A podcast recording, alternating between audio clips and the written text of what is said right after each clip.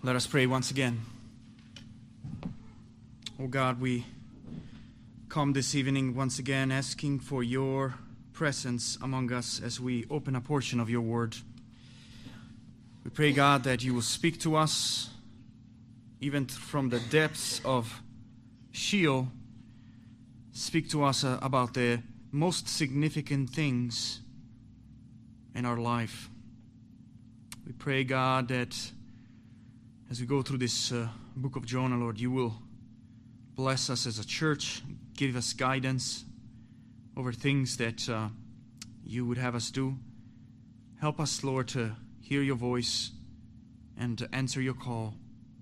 May your name be glorified tonight, Lord, through the preaching of your word. In Jesus' name I pray. Amen. Friends, have you ever felt on the verge of death? There was a reformer uh, Ulrich Zwingli, who in the 1519 almost died with a Black Death. And uh, the reason is he was caring for the sick, but then he came to take this Black Death and he came back to life unexpectedly. He thought he was going to die. And he wrote this beautiful plague hymn. And here's some of the part of this uh, hymn says, My God, my Lord, Healed by the hand, upon the earth once more I stand. Let sin no more rule over me. My mouth shall sing alone to thee. Though now delayed, my hour will come, involved, perchance, in deeper gloom. But let it come with joy, I'll rise and bear my yoke straight to the skies. This is uh, some of the experience that he went through as he faced death. A doctor says that often people relate to near death experiences as a kind of review of their life. There is a life review experience that cannot be scientifically proven, yet they are worth noting. They have a profound effect on the person that survives those near death experiences. And sometimes it causes them to re examine the lives that they've lived until that moment, the, the morals, the way that they were living their life just like Zwingli did in that hymn after he recovered. Here's a doctor's description of the life review of a patient. When he realized that collision was imminent, the patient said that they seemed to slow down, time seemed to slow down as he hit his brakes and went into an uncontrolled slide. We see that often portrayed in, movies. Uh, then he seemed to pop out of his body while in this state, he had a life review which consisted of brief pictures, flashes of his life. His car struck, the truck and the truck bed crashed through the window, causing multiple injuries to his head and chest. Medical reports show that he was in a coma and nearly died. Yet he had a vivid sensation of leaving his physical body, entering into darkness. He had the feeling of moving up through a dark tunnel toward a point of light.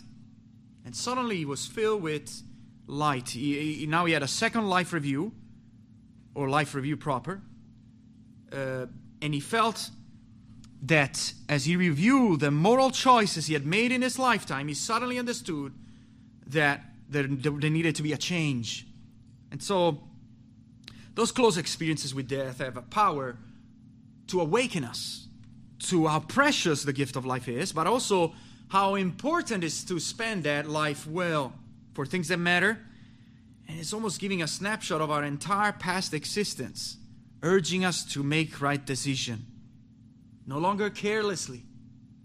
Even Job, uh, the book of Job, the friend of Job, Elihu, while wrong in accusing Job's sin, has some wisdom here to give us on this point. Behold, God does all these things twice, three times with a man to bring back his soul from the pit that he may be lighted with the light of life. That is what lesson we see now in Jonah chapter 2. Jonah goes through a three days and three nights being in the belly of a fish. And he shows us how God can use this great hardship in our lives to actually help us to appreciate life, turning away from disobedience, that was the issue of Jonah, even as a believer, to fuller, complete obedience to God. Fulfilling, therefore, the mission that God has given us as believers to live it well and ultimately pointing also to the death and coming back to life after three days through the resurrection of Christ. This is what we glean from the, Jonah's deliverance now. Jonah deliverance in chapter 2 of Jonah. We continue our journey through Jonah, those who were with us last evening service. And one, one of the issues that I should have emphasized last time what, what is the reason we're going through Jonah? The main reason we're going through Jonah is because I do believe that this book is really helpful for the church to be awakened about the necessity of sharing the gospel with everyone, everywhere. The danger where the church remains in four walls and we don't share the gospel of salvation and we refuse to open our eyes to the spiritual need of men and women, no matter who they be, even our enemies, uh, in the case of the Ninevites. You remember from last time how Jonah, uh, chapter 1, shows us that he had, had, had disobeyed God. He had escaped uh, God's call and ended in a ship. He was going to the opposite where God wanted him to go, to Tarshish in Spain. And there was a storm that almost destroyed the ship until Jonah confesses his sin. And now he's thrown overboard. And we saw already that in the Old Testament, the Jewish people were afraid of, of, of the sea, for sea monsters, but also you get to Revelation and it's describing a, a new heaven a new earth without sea because, uh, you know, there was something to fear there. This seems the end for Jonah, okay? The, the story, however, of Jonah is now stopped, interrupted by this chapter 2. We, we switch from the story to a poetry, a poem. And that would be an interpretative clue for us tonight that there's something in this story that is poetic, okay? Not necessarily literal. This is a psalm. And among the psalms, this is a psalm of thanksgiving. Jonah is thanking God for having been rescued and it's in the form of a prayer. Jonah is praying, voicing his crisis, and he's responding through faith and trust, all the way to being delivered and then rededicating himself to obey the Lord afterwards. Just like in chapter 1, the sailors converted, now Jonah goes and obey God. We ended last week in verse 17 of chapter 1. And the Hebrew Bible actually has this verse 17 as part of chapter 2. And think of it after Jonah's disobedience, God could have simply killed him, got rid of him. He could have simply sank and died in the sea. Instead, by God's grace, Jonah gets swallowed by a great fish. What looks like an instrument of death becomes actually the instrument of his salvation. And remember, this fish was appointed by the Lord. It was part of God's power and sovereignty and providence. In other words, this was no accident. Jonah thought he was going to drown, but he prays out of the deep, and God answers his prayer. But it, it comes through the unlikely provision of a fish. And so now Jonah is in the belly of this fish, in the abyss. And three days and three nights, verse 1 tells us of this prayer that he uttered in the dark place to the Lord his God. The way the prayer is uttered is as if Jonah is already safe, as if Jonah has already survived the event. However, it is uttered out of the belly of the fish. I mean, what a strange place to pray. In the abdomen of a fish, all the way to the bowels of a fish. Can you imagine how uncomfortable it felt inside of that fish? And we don't know what type of fish it was uh, possibly a baleen or a fin, fin, fin whale, a blue whale, a whale shark, or a sperm whale, or Moby Dick, great fish. Believe it or not, archaeologists say that they have some, some of these fishes has an esophagus big enough to actually contain a, an entire human being. And verse happen, remember, happens before the ending, verse 10. The Lord spoke to the fish, which means all this prayer is uttered by faith while he's still tied up in the dark belly of the fish. So, how do we understand the significance of this prayer? This dark and tighten within the fish, the stinky stomach. There, there, there's almost a death of Jonah who dies to what? To his will. He's forced to acknowledge the disastrous consequences of his sin as a believer. And he now surrenders to God's call. And after three days and three nights, which is a, quite a long time, he comes back to life. He experiences salvation as if through some form of resurrection. So we have here in chapter 2 is the pinnacle of the faith of Jonah.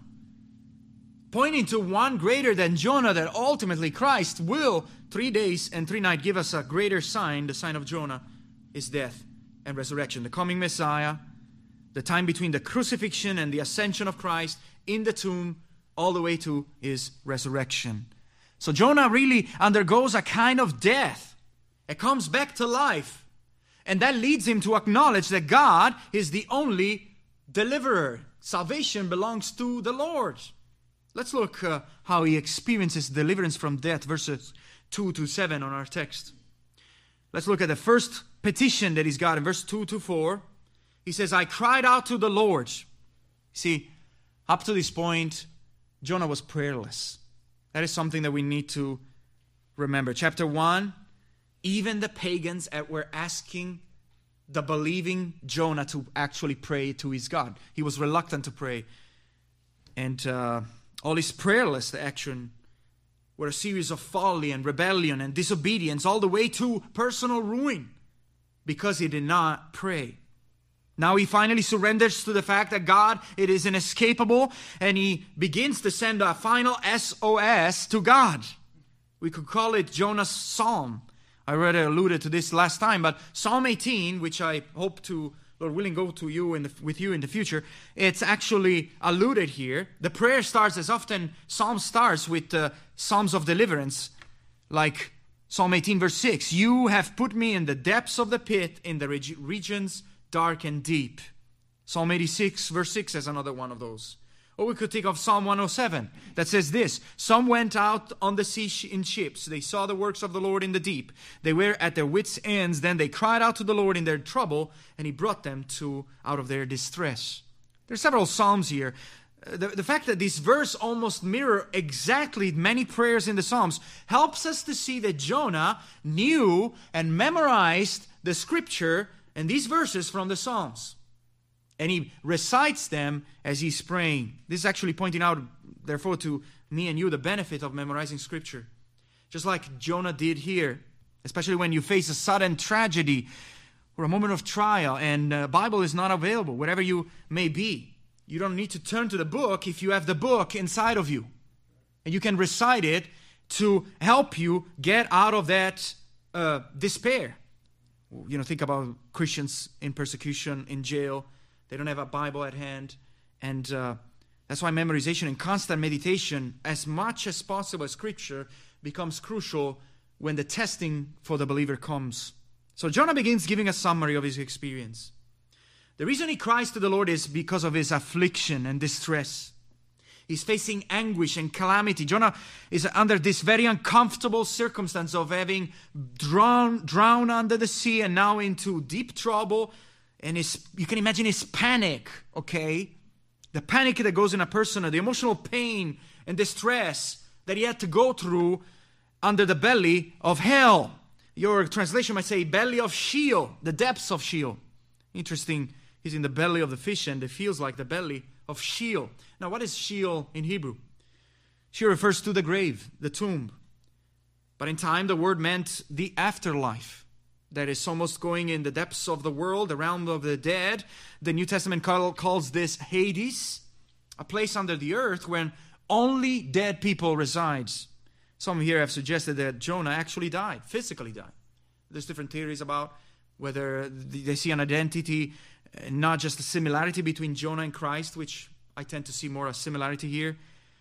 In other words, just as Christ died and after three days came back to life through a resurrection, so Jonah died and came back to life through a resurrection. We, we see other, obviously, resurrections in the Old Testament. This is not impossible. And it will also help make the story of this fish more plausible to the unbelieving skeptic. However, I, this is a bit of a speculation. I see Jesus making a comparison here. He's not necessarily, analogies don't require an absolute agreement between two events. Jonah's experience was a type we could call it, or an illustration of Jesus' death, not necessarily that Jonah actually died. I personally don't take this view because Jonah, remember, prays from inside the fish.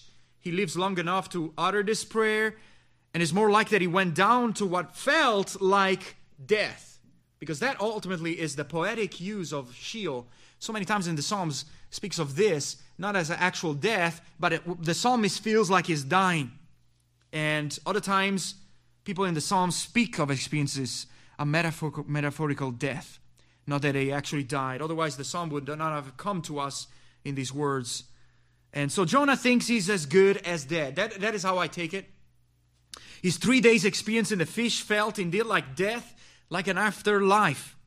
He called for help, and yet God answered.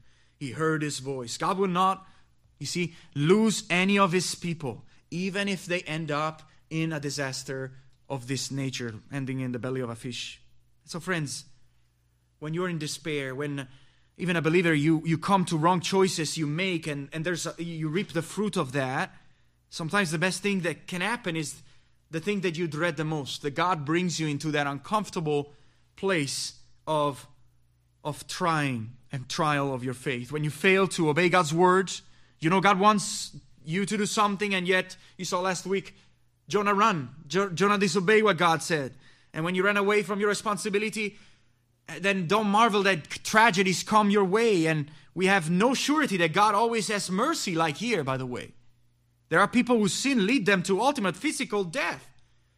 You see, sin separates you from God, from true fellowship with His people. And this is a, a slow and steady descent into darkness the more we disobey God, the more we refuse to obey something that we know God wants us to do. And there in this abyss where your life is heading, God is calling you to reach out, to pray, to call out on the name of the Lord. He puts you in that situation, and He's the only one that can put you out of that situation. Therefore, you must cry out to the Lord, because that's where our best prayer are uttered. Not when we are in the comforts of everything we got, but when we are really at our wits' end, out of affliction. You cry to the Lord, and He answers you when you are at your rock bottom. What you, you need to realize is, like Jonah, is that you're currently desperately dying in your sin. And therefore, that requires a crying out to God. God is giving us a taste of His wrath to call us to repent. And that to show us that we are hopeless unless God saves us. And, and you might think, oh, I'm so so rebellious, so far from God, so that He cannot save me. I'm, I'm, I'm done. Friend, God's mercy can reach even deeper than your sin, as deep as your sin. God went all the way to the sandbar of the ocean to get this rebe- rebellious prophet. How much more can He rescue anyone who is caught and trapped in sin and rescue us from the sin, no matter how far sin led you from God? But the first starting point is you cry out to God. Verse 3. This verse is an outward, onward focus on the nature and extent of the trouble of Jonah. It was you talking to God. It was God who casted me in the deep heart of the sea. It was not a coincidence, in other words, that Jonah felt into the ocean. Verse 4 I have been cast out of your sight. Almost as a certainty. Remember, Jonah was initially trying to flee from the presence of the Lord. We saw that three times last chapter 1. But now he thinks that he's now banished from God forever that he has gone one step further and it's over. However, even here in the abyss, he realizes something that God is everywhere, that his mercy can follow him. It says, Yet I will look again toward your holy temple. Just one more look to the holy temple. When I come back to life out of my grave, Jonah is saying. This is an interesting reference to, to the end of the each petition, each prayer that Jonah utters clinging to the promise of looking toward your holy temple. If you go to 1 Kings chapter 8, Solomon had given this promise. God has given this promise to, to, to Solomon that if anyone sins, any, any true believer of God sins and look toward the temple, God shall hear in heaven and forgive. So Jonah is clinging to that promise here because he thought he was never going to see the temple again. And remember, prayer in Judaism is something you had to do facing Jerusalem. So even in the midst of a situation that appeared hopeless, Jonah has faith that he will see the temple again, that God will listen to his prayer. But you see, just like Jonah, we just desperately need to recognize our need of help from the Lord, even in the face of death. Think about it. If you're near death, and it's so great peril and you don't pray, then what? There's no hope. There might be a great fish before you, and yet, remember, there's a greater God. Just pray to God in your trouble. I mean, some of us at a certain age, that reality of death is coming closer and closer, and death is never easy, even for a believer. It is something uncomfortable. There's fear, there's struggle for self preservation. And this psalm from Jonah helps us to be prepared to realize that death is only a doorway for the believer to a glorious eternity for the Christian. But we want to arrive there prepared to meet our Savior in the presence of God. So be encouraged that God answer prayer, especially in life or death, like here for Jonah. They might, yeah, you might indeed have go, to go to the grave, but you, you, you have a hope. You have the hope of resurrection through the greater than Jonah, who was buried three days and three nights on your behalf. However, if this is true for the believer, what about sinners who do not know the Lord? That they, they have to face this, this giant of death, and it's scary. They need to get ready. The time is coming when all sinners will die, will stand before the throne of God, and, and therefore, what will be? What will it be of all of us if we don't have Christ? We turn to Christ now. Because, friends, as we saw last week, He took that water of judgment on Himself on the cross on your behalf. But look at the second petition, verses 5 to 7 of Jonah. The waters surrounded Jonah, even to my soul. He was engulfed, referring to the soul as the life of Jonah. He was to the point of death. He couldn't breathe anymore. He was wrapped by you imagine algae. Uh, fishermen can find anything, I mean, inside of the stomach of this of a whale. And so here he was, all the way to the bottom of the mountains. Jonah sank into the underworld.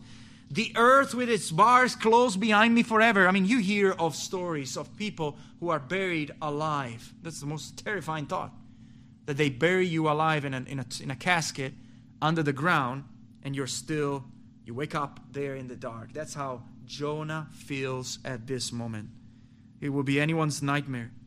But Jonah speaks here from the belly of the fish as though he had been buried alive. He felt he was locked out of life. Like life was slamming shut behind him forever. At the gates of this nether world. That's how bad and scared this looked like. And yet God, verse 6 says, brought up me from the pit, from corruption. Now, depending on how you translate this, like the King James, it's a, uh, it's a resolve to repent in Jonah, or more likely here is, once again, attestation of God's deliverance from this certain death. The trouble that Jonah was in. He was trapped there in the belly of this fish, and he felt like that, that, that fish was going to be his tomb. So, the reference to the grave here again helps us to frame the previous reference to Sheol. Not only God brought him back, but he brought him back alive in a situation that looked like sure death. Jonah felt in the pit for three days, three nights. Imagine what we'll see in coming weeks in, in the morning service Lazarus, who went out of the grave alive. And like Jesus, who after three days, he, he then rises from the other belly of the fish, of, the, of Sheol. Matthew 12 40, Jesus uses this. As for as Jonah was in the belly of the great fish three days and three nights, so the Son of Man will be in the heart of the earth three days and three nights. You see that Jonah's experience, just like many other Old Testament characters and saints that we saw, for example, in Ruth, but all throughout the Old Testament, they're pointing to a, a dimension of what the coming Messiah will actually do. And in this case is the death and resurrection of Christ, which makes Jonah's deliverance and the fact that he appears now to Nineveh next chapter, bringing an awakening, an arise, arising from the dead for an entire population and faith among so many, it makes it all the more as Jonah is a type or uh, pointing to Christ's resurrection from the dead. Verse 7 When my soul fainted within me, again referring to his life, he had lost hopes for survival and he felt that he was going to die. He felt faint. He felt uh, flew away down with the tide of the water. He, there was no more oxygen, perhaps. He felt like life was fainting and slipping away. He was going weaker by the hour. He was on the onset of death, losing senses, perhaps due to this turmoil. All the hope of survive were, survival were, were, were gone. And yet he says, I remember the Lord. And once again, the temple in Jerusalem. There's a hopeful look of Jonah to the presence of God. Makes me think about the Lord of the Rings, where uh, there's this uh, elf, Phial of Galadriel, that gives this uh, light to Frodo and says, May it be a light in dark places when all other lights go out. Jonah is hanging on and clinging to the constant memory of God's temple, and he keeps him alive, the presence of God. And ultimately, this prayer made all the way to the heavenly temple, didn't it? Beyond the veil, God's true holy temple in heaven, and God answers the prayer of Jonah. That's why a bold, believing prayer, friends, is a prayer that prevails. Desperation, this is what William Burroughs, a Puritan, says desperation is the raw material of drastic change. That's what Jonah needed. Only those who can leave behind everything they have ever believed in can hope to escape. Sometimes God has to shake us to the very bottom. That God answers prayers uttered in hope for His presence, even when uttered at the brink of death. When life is going well, we take everything for granted. But when things get bad, all of a sudden, we are forced to wake up to the truth that we continue to avoid. God sometimes has to humble us, making us face the dark consequence of our disobedience in the face. He brings us to the brink of death to impress upon us that we should never disobey God. And so thank God when we when you escape this situation. Thank God when you you realize he heard my prayer in the uttermost part of the earth. And then I realized thank God that he is everywhere. That we can eh, pray anywhere, at any time, no matter how desperate it becomes. That God will hear me. That the, the Lord is in holy temple. And He will vindicate the, fa- the, the, the prayer of the saints. He, his eyes test the children of men everywhere. You see, you cannot escape Him. You cannot disobey thinking that you can get away with it. What saved Jonah is his faith in God's promises, but also the fact that he, he finally drops his plan to escape the Lord. He comes to turn to the fact that now I must obey. And so he turns from his sin with faith in God's promises that he will see revived God's presence again in his temple. He clings to this promise of forgiveness. Friend, your sin is never too great for God. Your predicament is never too difficult for Him. But the point is what you're going to do in terms of your resolution to finally come to that point of trust and obey and repent. Jonah looked toward God expecting to be delivered. You remember, remember the fact that the Lord is committed to the good of His people. However, there has been a big, big cost as a believer for his disobedience. And uh, then it leads to the second point that he admits deliverance is only from the Lord. Verses one, uh, uh, 8 and 9. And that's the ending of our, the closing doxology, we could say, the thanksgiving of Jonah. Now, Jonah is turning from God to us, and particularly to the Jewish people back in the northern kingdom. He's telling them so, some, some, some lessons from his, his experience in the belly of the fish. What he learned from this experience is a resolution to give thanks to God for what happened. But he says, Those who regard worthless idols forsake their own mercy. That Israel was doing exactly that. Those who pay attention to them for themselves, by the way, for their own profit, clinging and revering and worshiping worthless vanities, lying vanities, that you make them your God the, literally the worthlessness of nothingness. That you're in the midst of need and you call for desperate res- rescue to something that will leave you without result. It only proves the deceit, the fraud, the vanity of empty pleas toward anything but God. This is a doubly insulted reference to false God. Idols are the epitome of nothingness. They're just empty and false things. Ineffective. They lack any reality. They're worthless. Idolatry, friends, is indeed what, what caused the northern tribes to stumble away from the temple. You think about Jeroboam, the first king of the northern tribe, he essentially puts two golden calves because he doesn't want anyone to go to Jerusalem, all the way to the exile in Assyria. Those who go after idolatry forsake their own mercy. That's how foolish idolatry is. You're abandoning and leaving behind the only hope that you got. You become deserted. You turn the back on God's mercy, His faithfulness, His l- true loyalty toward those children of God who obey Him. While some see here obedience of human own to God, God's mercy toward man is what is actually in view. It's hindered by idolatry. In other words, idolatry turns a person away from the love of God. Idolatry in your life essentially forfeits the possibility to receive the kindness and mercy of God. The two things are mutually exclusive. So you see, you cannot be loyal to idols and expect God to remain loyal to you in times of need. And you see your, your idolatry crashing down to the bottom when that happens. The mercy that could be your friends is forfeited by your lack of repentance. You cling to idols. Don't expect any help from God. That is what Jonah is saying here.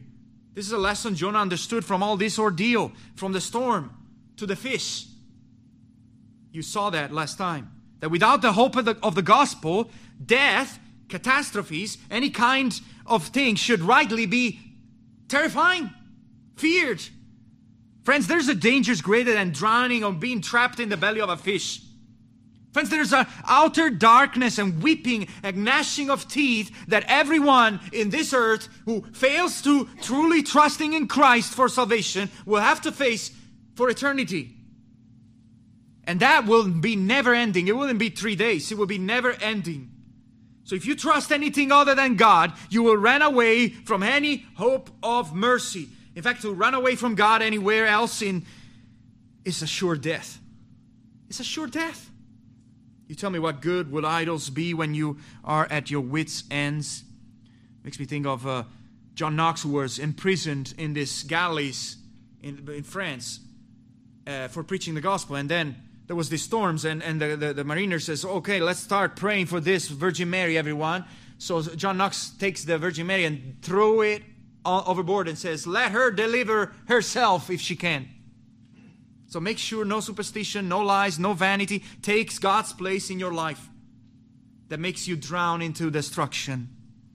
Have you noticed how merciless idolatry and idols are? There they stand, deaf and uh, scary faces, and you, you are in your tragedy, you're desperate for something, but you try to go to those things, those idols, for comfort for peace, but they cannot deliver it. Whether it's our self reliance, whether it's our pride, whether it's hopes for safety, wealth, and anything you can imagine, it becomes completely helpless. You thought you could handle life on your own. That's idolatry. Not anymore after this. When death swallows you up, anything more important eh, to you than God is idolatry. And it proves to be absolutely helpless in those circumstances. Anything that absorbs your heart and imagination more than God is an idol. And it will not help you when you're drowning. So, friend, turn from these vain things to the only living God who made the earth and everything that the earth contains. It's time for you to turn to the only true God. And the only way to God is Jesus Christ. That you repent from covetousness, idolatry, and come to the one who can rescue from yourself. And verse 9 concludes, But I will sacrifice to you with a voice of thanksgiving. Now Jonah vows to give a public praise of thanksgiving. Remember what happened last time in chapter 1? The sailors had just done the same thing and, and turned to the living God because they had been spared from the storm. They, they, they, they took all their idols and dropped them off and offer sacrifices of thanksgiving for the life God spared. I will pay what I vowed. Let's go back to what I said in the beginning. This is what happens when you uh, you survive these experiences, you really have a new resolution in life. And that's what, that, that, that's what uh, Jonah is doing here. No more f- running away from God. No more cutting corners on this thing. No more seeking to do things my own way. No more lying. No more deceiving others. No more trying to get my own will at all cost, even crushing other people under me. Because he obeys the Lord. He goes to Nineveh from the rebellion and the discipline that God had brought because of their rebellion, he now goes to repentance, to dedication. He vows to worship none other than God of Israel from now on. That he God is going to be the center of his life now on. That he's going to give everything. The prayer ends with this beautiful summary, which could summarize the entire book of Jonah. Salvation is of the Lord. Deliverance and victory the mighty deliverance, the help that brought Jonah obviously from his danger, but also ultimate salvation from the eternal destruction and death in hell. From this word, you get the word Yeshua, Jesus, Savior. The salvation is of the Lord. That means that it belongs to Him and it comes from Him and it doesn't come from men, neither from idols, this is a quote from Psalm 38, by the way. How many Psalms has Jonah quoted in this chapter?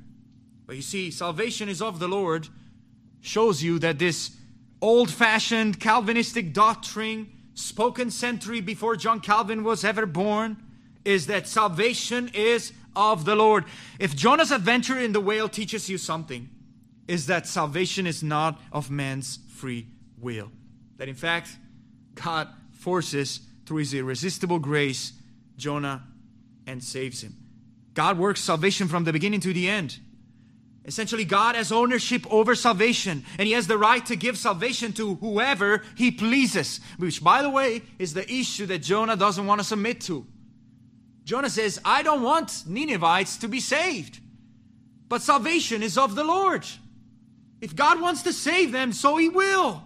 While this refers to the rescue, therefore, of Jonah, from the belly of the fish, the overall story is that Jonah wanted to decide who and who should not receive salvation.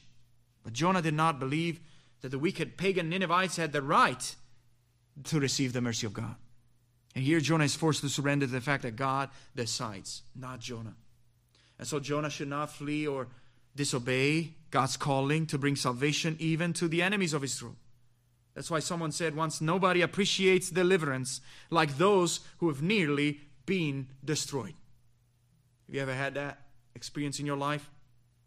I remember me and my wife went to uh, a mountain in Italy, and oh, one of those occasions where I really led my family badly. But we went on this big hike, and it was like very scary hike. Okay, very scary hike. It's like we were there in the side of a mountain. It's like, what are we doing? It's like, Lord, help us. We went through it, but I cannot begin to tell you what I felt once we were finally approaching the car. We made it. Like, there's something that happens in these moments. Like, you thought you were going to die. And then you come back to life like this that the, your soul survives a great affliction, and you learn that only God is your help. And that now you can thankfully obey Him. That is the, the beauty of this passage. The shock of death Sometimes the shock of death produces its lasting fruit. Think about that movie we watched, Brother Sheffy. This guy was into drinking, right? He had to be awakened with this fire all around his body so that he will stop going on in his sin. Shocking death sometimes produces last fruits. Unless a seed dies, it cannot produce fruit. And the fruit here in view is salvation. That just like God spoke to the fish, so he can speak to any sinner and make you give up your sin and then it makes you thankful for your life that has been spared, that you have not gone and died where you should have died on that cross. But He died on your place. And now you have this rededication. Now you say, I'm going to give everything to the Lord now. Now I commit my life and I vow to serve the Lord and to obey Him even when it's costly. And in the particular, the obedience here is evangelism. Salvation comes from the Lord. Makes me think again about a lady in the previous church I was. She was diagnosed with cancer. And the last months of her life, she was so bold in sharing the gospel. She started to post YouTube videos and talk with people, and she she felt and she, she like she was dead by the time I, I was there. But the husband spoke about this situation. He says that how we appear to others no longer was important. We just wanted people to be saved. We realized that this life is over. In a few months, I'm, I'm dead. And, and now, all of a sudden, sharing the gospel became an absolute urgency. So we should thank God when He gives us a second chance, this new beginning. That is God's grace that spares you and He gives you breath every morning that you wake up.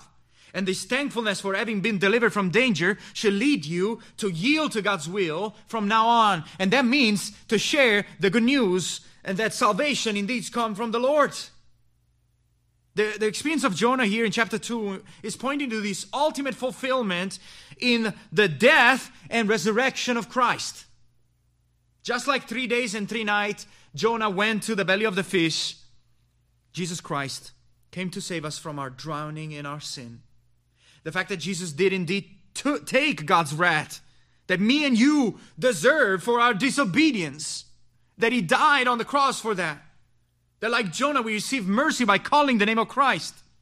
And after that, he went three days and three nights in the grave. And according to the Apostles' Creed, he actually descended into hell. So, what Jonah went through is pointing to what the Messiah will go through. That through his death, Jesus conquered death and the devil who had power over death. He therefore went to the realm of the dead to proclaim victory for the prisoners this salvation, this ultimately swallowing up of death into life. This should cause you and me to be thankful and hopeful. So, what do we conclude here in chapter 2? The, the prayer of Jonah. That when your sin leads you to the verge of death, that you are trapped with the wrong choices you made, when you're about to pass out because of the immense weight of all your trial, I encourage you to turn to God in prayer. Do you believe that God is willing and is able to save you? That unlike any false, pretentious religious religious practice, he can truly help you. He can truly save you.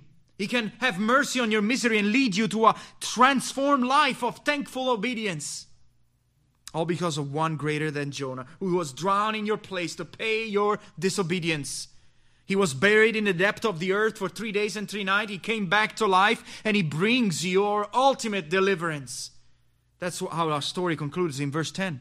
The Lord spoke to the fish to vomit Jonah on the dry land. That same fish that God has appointed in verse 1, now in verse 10, he is commanded to vomit Jonah. It's time for Jonah to come back to the real world out of this experience and he comes back to the land. The trial had done its work. I mean, how do you think Jonah felt? Extremely grateful. It's like being born again. And it wasn't Tarshish shore that he had been spitted by the fish, but on the road that he left back, leading back toward Nineveh. And this time, as we'll see next week, he will obey. You, you be sure he's going to obey. While this is a great step, the rest of the story tells us that while Jonah spares, some issues in his heart are still unresolved. We'll see that all the way to chapter 4. He still has a lesson to learn or two. However, this survival here is the first step of Jonah to come back to the Lord. That it takes a miracle like this to get him to do what God commands. That ultimately salvation belongs to the Lord. So you see how so- Jonah sent God is SOS and God replied back with his message of salvation through the death, the burial, and the resurrection of his son. Let us pray.